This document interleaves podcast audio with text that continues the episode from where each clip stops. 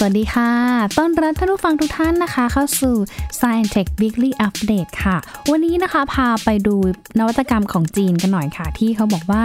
พัฒนาหุ่นยนต์เก็บสารคัดหลั่งจากลำคอผู้ป่วยที่ติดเชื้อโควิด -19 ลดความเสี่ยงบุคลากรทางการแพทย์นะคะรวมไปถึงชื่อของไวรัสโคโรนาเนี่ยเขาบอกว่ามาจากดวงอาทิตย์ด้วยส่วนหนึ่งนะคะจะเป็นอย่างไรนั้นสักครู่เดียวกับ Science Weekly Update ค่ะ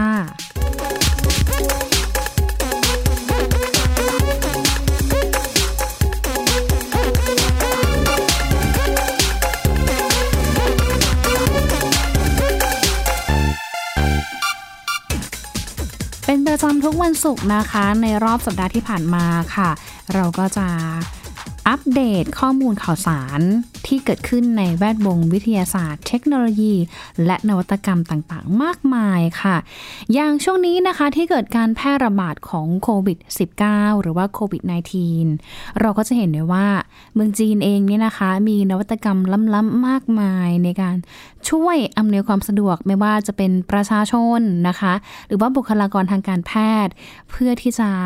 ป้องกันการแพร่ระบาดของโรคโควิด -19 ได้ค่ะอย่างช่วงแรกๆเองเนี่ยเราจะเห็นได้ว่าจีนนะคะใช้โดรนอากาศยานเนี่ยนะคะเป็นโดรนอินฟราเรดนะคะขึ้นไปวัดไข้ของคนไข้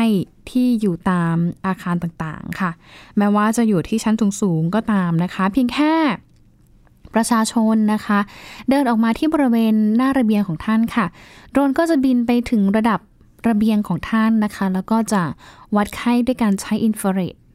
ถ้าหากว่าใครมีไข้สูงนะคะก็จะสามารถจับได้เลยว่าโอ้คนนี้มีไข้สูงมีอาการต้องสงสัยยังไงก็จะรายงานไปยังเจ้าหน้าที่ท้องถิ่นให้รับทราบด้วยค่ะหรือแม้แต่บางครั้งนะคะในขณะที่โดรนเนี่ยบินขึ้นไปวัดไข้กับประชาชนเขาก็จะมีเสียงตามสายประชาสัมพันธ์เลยค่ะถึงวิธีการแนะนำป้องกันตัวเกี่ยวกับไวรัสโควิด -19 ด้วยนะคะหรือนอกจากจะเห็นโดรนวัดไข้แบบอินฟราเรดแล้วค่ะก็ยังเป็นในเรื่องของโดรนที่สามารถพ่นนะคะพวกน้ำยาฆ่าเชื้อแอลกอฮอล์เนี่ยนะคะตามสถานที่ต่างๆได้มากมายนะคะเพื่อที่จะช่วยกำจัดเชื้อโรคที่มันติดค้างหรือว่าสะสมอยู่ตามพื้นที่ต่างๆค่ะหรือแม้แต่กระทั่งในเรื่องของโดรนที่เป็น AIจับภาพใบหน้าคนเอาไว้เลยค่ะว่าใครที่ออกจากบ้านแล้วไม่สวมใส่หน้ากากอนามัยหรือว่าไม่ใส่แมสนะคะก็จะมีโดรนนี่แหละค่ะคอยที่จะติดตามคุณอยู่นะถ้าสมมติว่าคุณเนี่ยนะคะไม่สวมหน้ากากอนามัยก็จะรายงานไปยังตำรวจในพื้นที่ใกล้เคียงค่ะจากนั้นก็จะมีเสียงตามสายนะคะที่ประชาสัมพันธ์ว่าขอความร่วมมือนะคะขอให้ท่านได้สวมใส่หน้ากากอนามัยเอาไว้ด้วยนะคะเพื่อความปลอดภัยจากโรคโควิด -19 ค่ะเพื่อจะให้ป้องกันคนในครอบครัวของท่านเองแล้วก็คนในชุมชนรวมไปถึงสังคมด้วยนะคะที่จะลดจำนวนความเสี่ยงผู้ติดเชื้อโควิด -19 นั่นเองนะคะซึ่งก็ถือว่าณตอนนี้ค่ะเมืองจีนนั้นภาพรวมของสถานการณ์โควิด -19 เริ่มที่จะดีขึ้นเห็นได้จากนะคะตัวเลขผู้ติดเชื้อ 80,000 คนณตอนนี้มีอัตราการติดเชื้อรายใหม่นะคะจากหลักร้อยเหลือเพียงแค่หลักสิบนะคะแล้วก็ยอดผู้ที่จะรักษาหายตอนนี้ก็มีอยู่ประมาณเกือบ 60,000 คนแล้วจากจำนวนผู้ติดเชื้อสะสมเนี่ย 80,000 คนค่ะผู้เสียชีวิตก็อยู่ที่ประมาณ 3,700 กว่ารายนะคะแต่ถือว่าเป็นการส่งสัญญาณที่ดีที่ประมาณวันที่ 10 มีนาคมที่ผ่านมาผู้นำของจีนประธานาธิบดีสีจิ้นผิงนะคะเดินทางลงพื้นที่ที่อู่ฮั่นค่ะเพื่อไปพูดคุยกับประชาชนในพื้นที่รวมไปถึงการลงพื้นที่ให้กำลังใจบุคลากรทางการแพทย์ไม่ว่าจะเป็นที่โรงพยาบาลหัวเซินซานนะคะเป็นโรงพยาบาลเฉพาะทางที่สร้างขึ้นภายในเวลาเพียงแค่10 วันเป็นโรงพยาบาลแห่งแรกที่ใช้รักษาผู้ป่วยโรคโควิด -19 และก็ไปที่ศูนย์วิจัยทางวิทยาศาสตร์ทางการแพทย์ต่างๆมากมายค่ะเพื่อที่จะเป็นขวัญกำลังใจแต่ว่ามันก็คือการส่งสัญญาณที่ดีว่าจีนเนี่ยเขาเริ่มที่จะคุมได้แล้วแหละแล้วก็ทำให้ตอนนี้เขาเตรียมที่จะเดินหน้านะคะทำการฟื้นฟูเมืองฟื้นฟูสุขภาพประชาชนฟื้นฟูระบบเศรษฐกิจต่างๆและป้องกันเฝ้าระวังไม่ให้เกิดการระบาดซ้ำขึ้นมาอีก แต่ว่าที่น่าเป็นห่วงเนี่ยแหละค่ะคือจีนเนี่ยดีแล้วนะคะแต่ว่าที่แบบยังคงลากกังวลก็คือหลายประเทศในแถบยุโรปค่ะไม่ว่าจะเป็นที่อิตาลีนะคะเกาหลีใต้อิหร่านนะคะอิตาลีเนี่ยนะคะมีผู้ติดเชื้อเนี่ยนะคะทะลุหมื่นกว่าคนแล้วนะคะแล้วก็มีผู้เสียชีวิตเนี่ย300กว่าคนส่วนที่เกาหลีใต้นะคะยังอยู่ที่ 7,000 กว่าคนนะคะแต่ว่าอัตราการเสียชีวิตเนี่ยนะคะต่ำกว่าที่อิตาลีมากนะคะถึงกระนั้นก็ตามนะคะเราก็ยังคงต้องเฝ้าระวังกันอย่างต่อเนื่องโดยเฉพาะประเทศที่มีการแพร่ระบาดกันอย่างเยอะแบบนี้บางประเทศเนี่ยมีการประกาศนะคะให้ระงับการเดินทางเข้าออกประเทศที่มีกลุ่มเสี่ยงแล้วอย่างที่อเมริกาโดนัลด์ทรัมป์ค่ะออกมาประกาศไปเมื่อพฤหัสบดีที่ผ่านมาบอกว่าตอนนี้มีการระงับการเดินทางเข้าออกนะคะระหว่างอเมริกากับประเทศยุโรปแล้วเป็นเวลา30วันเป็นมาตรการชั่วคราวก่อนนะคะยกเว้นอังกฤษก็ยังคงเดินทางได้ตามปกติอยู่แต่ถึงกระนั้นค่ะคนที่เดินทางเข้าออกในพื้นที่เองก็ต้องทำการตรวจวัดอุณหภูมินะคะทำการกักตัวนะคะแล้วก็ทำการให้ข้อมูลกับทางเจ้าหน้าที่ว่าเรามีประวัติหรือว่ามีความเสี่ยงต่อการติดเชื้อโควิด -19 ด้วยหรือไม่อย่างไรแต่ว่าที่แน่ๆก็คืออันนี้คือลามไปแบบหลายวงการมากค่ะไม่ว่าจะเป็นวงการฮอลลีวูดที่คุณทอมแฮงค์แล้วก็ภรรยาคุณริต้าวิลสันเนี่ยก็ออกมาส่งข้อความนะคะถึงแฟนๆค่ะบอกว่าตอนนี้ทั้งสองท่านเนี่ยนะคะยังถูกยังต้องรักษาตัวที่โรงพยาบาลขอกักตัวแบบเด็ดขาดเลยไม่ยุ่งเกี่ยวกับใครนะคะเนื่องจากว่าได้รับผลการตรวจเชื้อโคโรนาไวรัสโควิด -19 เนี่ยเพราะว่าผลเป็นบวกเพื่อที่จะแสดงความรับผิดชอบต่อสังคมแล้วก็ป้องกันที่จะไม่ให้เชื้อเนี่ยแพร่กระจายไปสู่สาธารณชนคุณทอมแฮงก์ก็เลยบอกว่าเดี๋ยวเราขอกักตัวแล้วก็ขอเข้าสู่กระบวนการรักษาตามขั้นตอนของแพทย์ต่อไปและเพื่อความปลอดภัยของทุกคนเราก็จะไม่ออกไปพบปะใครแต่ว่าเราจะมีการอัปเดตส่งข้อมูลข่าวสารความคืบหน้าอาการของเราเรื่อยๆด้วยนะคะนอกจากที่จะเป็นของวงการฮอลลีวูดแล้วเนี่ยนะคะวงการบาสเกตบอล NBA นะคะผู้เล่น All Star จากทีม Utah Jazz เนี่ยนะคะก็รู้สึกว่ามีผลตรวจเหมือนกันนะคะว่าพบการติดเชื้อโควิด -19 ก็ทำให้การแข่งขันบาสเกตบอล NBA เมื่อคืน2คืนก่อนที่ผ่านมาค่ะต้องถูกยกเลิกกระทันหันเนื่องจากว่ามีการตรวจพบโควิด -19 นะคะแล้วก็ทำ NBA เนี่ยตัดสินใจออกแถลงการมาอย่างแบบเร่งด่วนเลยนะคะรวมไปถึงนักเตะของยูเวนตุสวัย25ปีค่ะเขาก็ถูกตรวจพบว่าติดเชื้อโควิด -19 ตอนนี้ก็เลยทำให้ทั้งเพื่อนร่วมทีมนะคะสตาฟโค้ชทุกคนที่มีประวัติสัมผัสใกล้ชิดติดต่อกับนักเตะท่านนี้นะคะก็ต้องถูกกักตัวเอาไว้นะคะเพื่อที่จะรอดูว่ามีความเสี่ยงต่อการติดเชื้อหรือเปล่าอันนี้ก็เป็นเกิดขึ้นจากนวัตกรรมต่างมากมายค่ะที่ใช้ในการวินิจฉัยการติดเชื้อโควิด -19 นะคะทีนี้กลับมาที่เมืองจีนกันบ้างเขาบอกว่าตอนนี้จีนเองก็เอาหุ่นยนต์เนี่ยแหละค่ะมาเก็บสารคัดหลั่งจากลำคอผู้ป่วยนะคะที่เสี่ยงติดเชื้อโควิด -19 ลดความเสี่ยงให้กับบุคลากรทางการแพทย์ค่ะเพราะว่าสถาบันสุขภาพระบบหายใจของเมืองกวางโจวและสถาบันระบบอัตโนมัติที่เมืองเซินหยางภายใต้สถาบันบัณฑิตวิทยาศาสตร์จีนค่ะได้พัฒนาหุ่นยนต์นะคะที่สามารถเก็บตัวอย่างสารคัดหลั่งจากลำคอผู้ป่วยค่ะแล้วก็นำมาวินิจฉัยว่ามีการติดเชื้อโควิด -19 ได้แล้วนะคะเนื่องจากการทดสอบกรดนิวคลีกจากการใช้สารคัดหลั่งของผู้ป่วยเนี่ยค่ะเป็นหนึ่งวิธีวินิจฉัยการติดโควิด -19 ที่สำคัญเป็นอย่างมากค่ะทำให้ต้องมีการหาวิธีลดความเสี่ยงในการติดเชื้อของบุคลากรทางการแพทย์นะคะเมื่อต้องมีการเก็บสารคัดหลั่งแล้วก็อยู่ใกล้ชิดกับผู้ป่วยจึงทำให้มีการคิดค้นประดิษฐ์หุ่นยนต์ขึ้นมาค่ะเพื่อที่จะให้เจ้าหุ่นยนต์ตัวนี้นะคะไปเก็บสารคัดหลั่งจากทางผู้ป่วยด้วยตัวหุ่นยนต์เนี่ยนะคะคือรูปร่างเขาเนี่ยจะมีแขนกลนรูปร่างคล้ายกับงูค่ะมีกล้องส่องแคบแบบสองตาอุปกรณ์ส่งสัญญาณไร้สายแล้วก็มีจุดรับข้อมูลปฏิกิริยาระหว่างมนุษย์แล้วก็คอมพิวเตอร์ด้วยนะคะซึ่งแขนกลดังกล่าวนั้นสามารถที่จะเก็บตัวอย่างจากลำคอของผู้ป่วยหรือว่าผู้ต้องสงสัยเนี่ยแหละค่ะเอาการเก็บตัวอย่างเข้าไปแล้วเนี่ยก็มีการใช้กล้องเนี่ยแหละค่ะเข้ามาเก็บด้วยนะคะเพื่อที่จะถ่ายภาพแสดงผลเป็นแบบ ภาพ3มิติเลยนะคะทีนี้พอเมื่อมีการต่อเข้ากับเครือข่ายไร้สายความเร็วสูงแล้วเนี่ยก็จะทำให้ทางเจ้าหน้าที่เนี่ยนะคะรู้ข้อมูลสามารถอัปเดตข้อมูลได้ในแบบเรียลไทม์อีกด้วยค่ะซึ่งตอนนี้เขามีรายงานเพิ่มเติมนะคะว่าสถาบันสุขภาพระบบหายใจของเมืองกวางโจวเนี่ยระบุเอาไว้ตั้งแต่28กุมภาพันธ์ที่ผ่านมาว่าได้ใช้หุ่นยนต์ดังกล่าวเก็บตัวอย่างจากลำคอผู้ป่วยไปแล้ว80คนค่ะแล้วก็พบว่าอัตราความสำเร็จหลังจากเก็บตัวอย่างเพียง1ครั้งมีมากกว่า 95% นะคะซึ่งก็ถือว่าเป็นอีกหนึ่งนวัตกรรมค่ะที่ช่วยลดความเสี่ยงบุคลากรทางการแพทย์จากโควิด -19 นั่นเองนะคะนอกเหนือจากหุ่นยนต์แล้วนะคะที่ใช้ในการเก็บสารคัดหลั่งจากผู้ป่วยหรือว่าผู้ต้องสงสัยติดโควิด -19 ค่ะจีนเองเนี่ยกำลังมีสตาร์ทอัพพัฒนาวิธีการตรวจโรคโควิด -19 โดยใช้ AI หรือว่าปัญญาประดิษฐ์อ่านข้อมูลภาพเอ็กซเรย์ปอดของผู้ป่วยที่ใช้เครื่อง CT สแกนนะคะแล้วก็เครื่องวินิจฉัยโรคด้วยเครื่องเอ็กซเรย์คอมพิวเตอร์ที่ยังสามารถแสดงภาพของปอดในร่างกายผู้ป่วยได้อย่างละเอียดเพราะว่าปกติแล้วเนี่ยตัวเทคโนโลยี CT สแกนนะคะถูกใช้งานในการวินิจฉัยผู้ป่วยที่เป็นโรคเกี่ยวกับปอดหรือว่าโรคระบบทางเดินหายใจได้อย่างมีประสิทธิภาพแล้วก็มีการใช้งานอยู่ในโรงพยาบาลชั้นนำทั่วไปค่ะ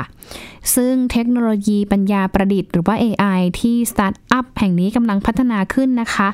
จะถูกใช้เป็นข้อมูลภาพเอ็กซเรย์ปอดของผู้ป่วยในโรคโควิด -19 ได้นะคะแล้วก็สามารถใช้ได้ในประมาณ 2,000 คนเปรียบเทียบกับข้อมูลอื่นค่ะที่ทำการวินิจฉัยว่าผู้ป่วยที่ติดโรคโควิด -19 หรือไม่ซึ่งก็ถือว่าเป็นอีกหนึ่งทางเหมือนกันนะคะที่จะช่วยวินิจฉัยการติดต่อโรคโควิด -19 ได้รวดเร็วมากขึ้นแล้วก็สามารถที่จะสนับสนุนวิธีการวินิจฉัยแบบเดิมค่ะที่ใช้การตรวจในห้องแลบหรือว่าห้องปฏิบัติการนะคะซึ่งอาจจะใช้การตรวจวินิจฉัยโรคที่ใช้เวลานานมากกว่านะคะแต่ว่าถ้ามี AI แล้วเนี่ยก็จะช่วยมาอ่านการเอ็กซเรย์ปอดของผู้ป่วยจากเครื่อง CT เนี่ยได้เร็วยิ่งขึ้นค่ะเพราะว่าตอนนี้เขาบอกว่าวิธีนี้กำลังได้รับความสนใจจากทางนักวิทยาศาสตร์ในจีนเป็นอย่างมากแล้วก็ตอนนี้เองยังพบว่าสตาร์ทอัพที่กล่าวมาเนี่ยนะคะมีบริษัทผู้ให้บริการอีคอมเมิร์ซรายใหญ่ของจีนเนี่ยประกาศพัฒนาเทคโนโลยีนี้ไปพร้อมกันด้วยค่ะโดยเขาบอกว่าใช้ข้อมูลภาพเอ็กซเรย์ของปอดผู้ป่วยโควิด -19 เนี่ยประมาณ 5,000 รายเอาไปวิเคราะห์ข้อมูลด้วยระบบปัญญาประดิษฐ์แล้วก็จะมีการตรวจสอบด้วยนะคะว่ามีความแม่นยำได้หรือไม่เขาก็บอกว่ามีการตั้งเป้าหมายให้สามารถที่จะอ่านผลหรือว่าวินิจฉัยโรคเนี่ยนะคะได้เร็วสุดเพียงแค่20วินาทีเท่านั้นเองค่ะแล้วเขาก็บอกว่าผลการวินิจฉัยโรคเนี่ยนะคะมีความแม่นยำมากถึง 100% เพราะฉะนั้นก็เริ่มที่จะแบบมีเทคโนโลยีต่างมากมายเนี่ยผุดขึ้นมาแล้วนะคะในช่วงที่เกิดการระบาดของโควิด -19 ด้วยนะคะหรือว่าโควิด -19 นะคะซึ่งก็ถือว่าเป็นการระบาดที่รุนแรงในหลายประเทศค่ะแล้วก็ทางองค์การอนามัยโลกเนี่ยก็บอกว่าเป็นโรคระบาดรุนแรงไปทั่วโลกแล้วนะคะที่ตอนนี้มีผู้ติดเชื้อเนี่ยทะลุมากกว่า 100,000 กว่าคนแล้วก็เสียชีวิตกว่า 3,000 คนแล้วนะคะซึ่งก็ถือว่าเป็นโรคที่หลายคนต้องช่วยกันนะคะระมัดระวังเพื่อไม่ให้มันแพร่กระจายไปอีกเพราะว่าอย่างที่รู้กันอยู่เนาะว่าโรคนี้มันมีการฟักตัวนานถึง14วันนะคะหรือว่าบางเคสเนี่ยนานมากถึงเกือบเดือนอ่ะ 27-28 วันนะคะเพราะฉะนั้นเนี่ยมันก็เลยทำให้ยากต่อการควบคุมการแพร่ระบาดการใช้เทคโนโลยีปัญญาประดิษฐ์หรือว่า AI เนี่ยก็จะอาจจะเป็นอีกหนึ่งความหวังค่ะที่สามารถช่วยให้การวินิจฉัยโรคโควิด -19 เนี่ยทำได้รวดเร็วและก็มีความแม่นยำมากยิ่งขึ้นด้วยนะคะเดี๋ยวช่วงนี้ค่ะขออนุญาตพักสักครู่เดียวนะคะเดี๋ยวช่วงหน้าค่ะพาไปดูที่มาของชื่อนี้ดีกว่าค่ะว่ามันเกี่ยวข้องกับดวงอาทิตย์ได้อย่างไรกับคำว่าไวรัสโคโรนาสักครู่เดียวกับ Science Tech ค่ะ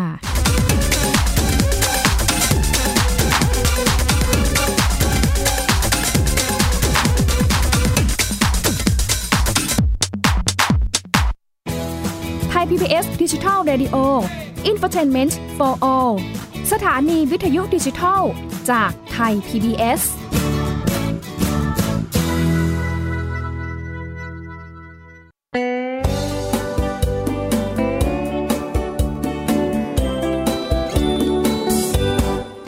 บอกเล่าข่าวสารที่เป็นประโยชน์ ษตรกรไทยรู้เท่าทันตั้งรับปรับตัวกับความเป็นไปวิถีชีวิตไทยมีภูมิคุ้มกันเกษตรบ้านเราติดตามข่าวสารการเกษตรและเรื่องราวของวิถีเกษตรไทยรอบทิศทั่วเมืองไทยในรายการเกษตรบ้านเราทุกวันอาทิตย์เวลา 12:00 น.ทางไทย PBS Digital Radio ฝีมือเกษตรบ้านเรานี่คือเกษตรบ้านเรา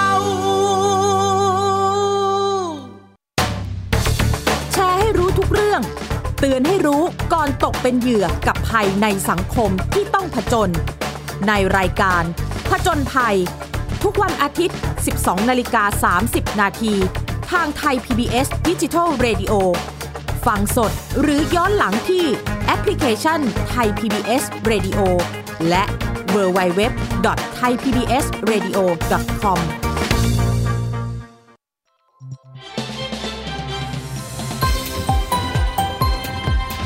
คุณกำลังรับฟังไทย PBS Digital Radio วิทยุข่าวสารสาระเพื่อสาธารณะและสังคม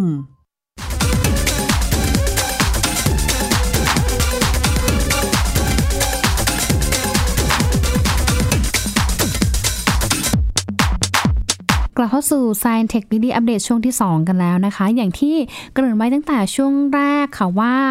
ชื่อของไวรัสโคโรนาเนี่ยนะคะก็มีส่วนเกี่ยวข้องจากดวงอาทิตย์ด้วยเหมือนกันค่ะเพราะว่ามีข้อความจากทางสถาบันวิจัยดาราศาสตร์แห่งชาติหรือสดร.นะคะเผยแพร่บทความค่ะที่เขาระบุว่าชื่อของโคโรนาเนี่ยมาจากชื่อของชั้นโคโรนาของดวงอาทิตย์ซึ่งเมื่อมองไวรัสผ่านกล้องจุลทรรศน์อิเล็กตรอนแล้วนะคะก็จะพบลักษณะปุ่มยื่นออกมาคล้ายกับชั้นบรรยากาศนอกสุดของดวงอาทิตย์โดยโคโรนาในภาษาละตินเนี่ยก็จะแปลว่ามงกุฎหรือว่ารัศมีนั่นเองค่ะข้อมูลจากทาง Facebook สถาบันวิจัยดาราศาสตร์แห่งชาติหรือว่าแฟนเพจของสดร.เนี่ยนะคะได้มีการเผยแพร่บทความค่ะระบุว่าทุกวันนี้ไม่มีใครไม่รู้จักกับไวรัสโคโรนาแต่ทราบไหมคะว่าที่แท้จริงแล้วเนี่ยที่มาของชื่อนั้นนะคะมาจากชั้นโคโรนาของดวงอาทิตย์เมื่อไวรัสมองผ่านกล้องจุลทรรศน์อิเล็กตรอนค่ะก็พบว่ามีลักษณะคล้ายกับบรรยากาศชั้นโคโรนาซึ่งเป็นชั้นบรรยากาศนอกสุดของดวงอาทิตย์ลักษณะปุ่มยื่นออกมาของไวรัสค่ะที่เป็นไวรัลสไปค์เนี่ยนะคะก็เป็นพวกโปรตีนที่กระจุกตัวอยู่บนผิวไวรัสค่ะซึ่งทำหน้าที่เป็นตัวกำหนดการตอบสนองของโฮสต์ของเซลล์รีเซพเตอร์ของโฮสต์ด้วยนะคะตัวชั้นโคโรนาเนี่ยเขาบอกว่าเป็นบรรยากาศชั้นนอกสุดของดวงอาทิตย์ค่ะประกอบไปด้วยอนุภาคพลังงานสูงมากที่แผ่ออกมาจากดวงอาทิตย์นะคะมีความสว่างเพียง1ในล้านส่วนของชั้นโฟโตสเฟียร์ค่ะซึ่งเป็นชั้นที่ดวงอาทิตย์เนี่ยเปล่งแสงสว่างออกมาค่ะแต่ก็ตามนะคะในช่วงขณะหนึ่งระหว่างที่เกิดสุริยุปราคาเต็มดวงชั้นโฟโตสเฟียร์ของดวงอาทิตย์เนี่ยจะถูกบดบังค่ะเพราะฉะนั้นก็จะทำให้ช่วงนั้นล่ะค่ะเราเนี่ยมีโอกาสได้สังเกตเห็นชั้นโคโรนาได้ชัดเจนนะคะเพราะว่าตัวชั้นเนี้ยมันจะสว่างสวยออกมาโดยรอบเงาของสุริยุปราคาได้ด้วยตาเปล่าค่ะเหมือนกับเราสามารถที่จะมองเห็นว่ามีมงกุฎอยู่รอบๆสุริยุปราคาอันเป็นที่มาของชื่อคำว่าโคโรนานั่นเองนะคะก็เหมือนกับที่เราไปส่องกล้องจุลทรรศน์ที่ดูตัวไวรัสชนิดนี้ละค่ะ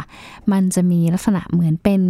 มงกุฎเป็นปุ่มๆออกมานะคะปุ่มๆตะปุ่มตะป๋ามออกมาเนี่ยรอบๆตัวไวรัสนะคะตัวกลมๆนะคะตรงนี้เนี่ยเขาบอกว่ามันคล้ายกับตัวมงกุฎเขาก็เลยตั้งชื่อให้ว่าเป็นโคโรนานั่นเองค่ะทีนี้สำหรับในเชิงของวิทยาศาสตร์แล้วก็เชิงของอวกาศเนี่ยนะคะเขาบอกว่าชั้นโคโรนาของดวงอาทิตย์เนี่ยนะคะมีความหนาแน่นเพียงแค่1ในล้านส่วนเมื่อเทียบกับแก๊สที่อยู่ภายในดวงอาทิตย์ค่ะแต่ว่ากลับมีความร้อนสูงถึง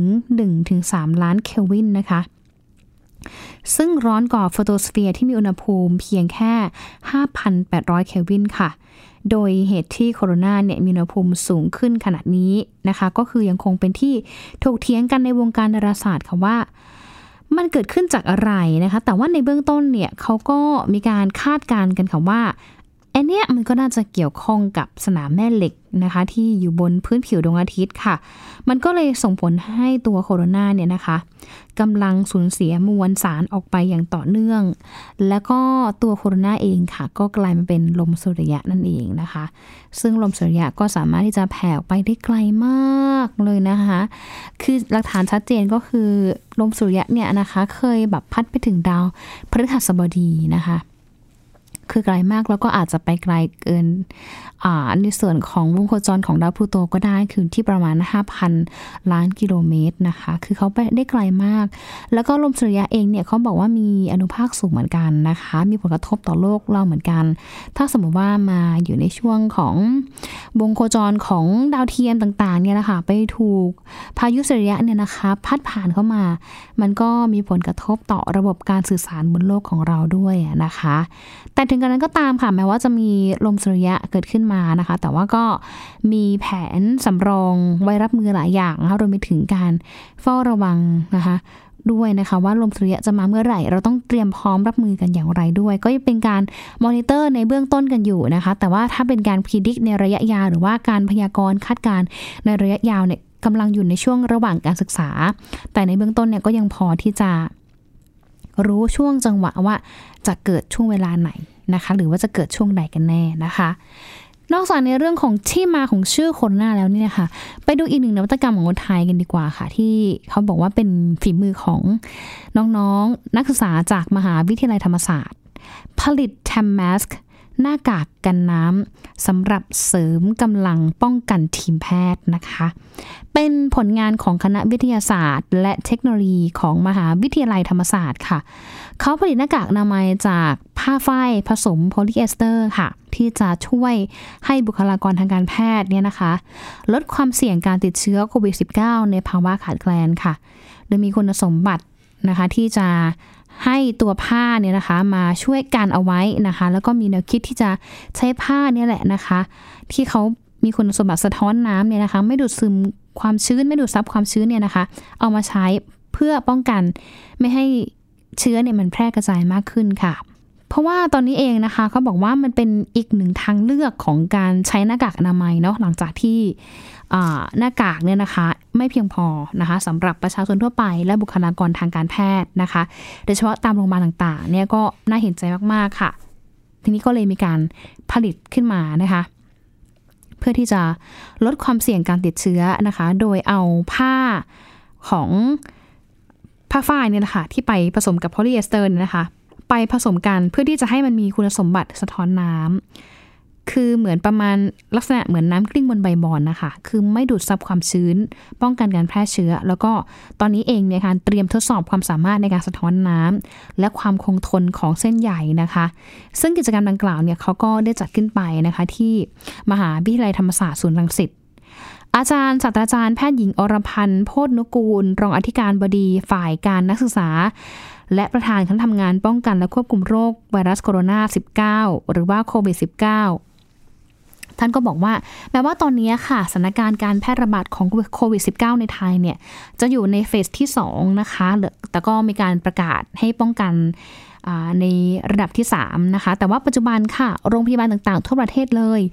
ยังคงขาดแคลนหน้ากากอนามัยเนื่องจากความต้องการใช้หน้ากากอนามัยทั่วประเทศเนี่ยนะคะ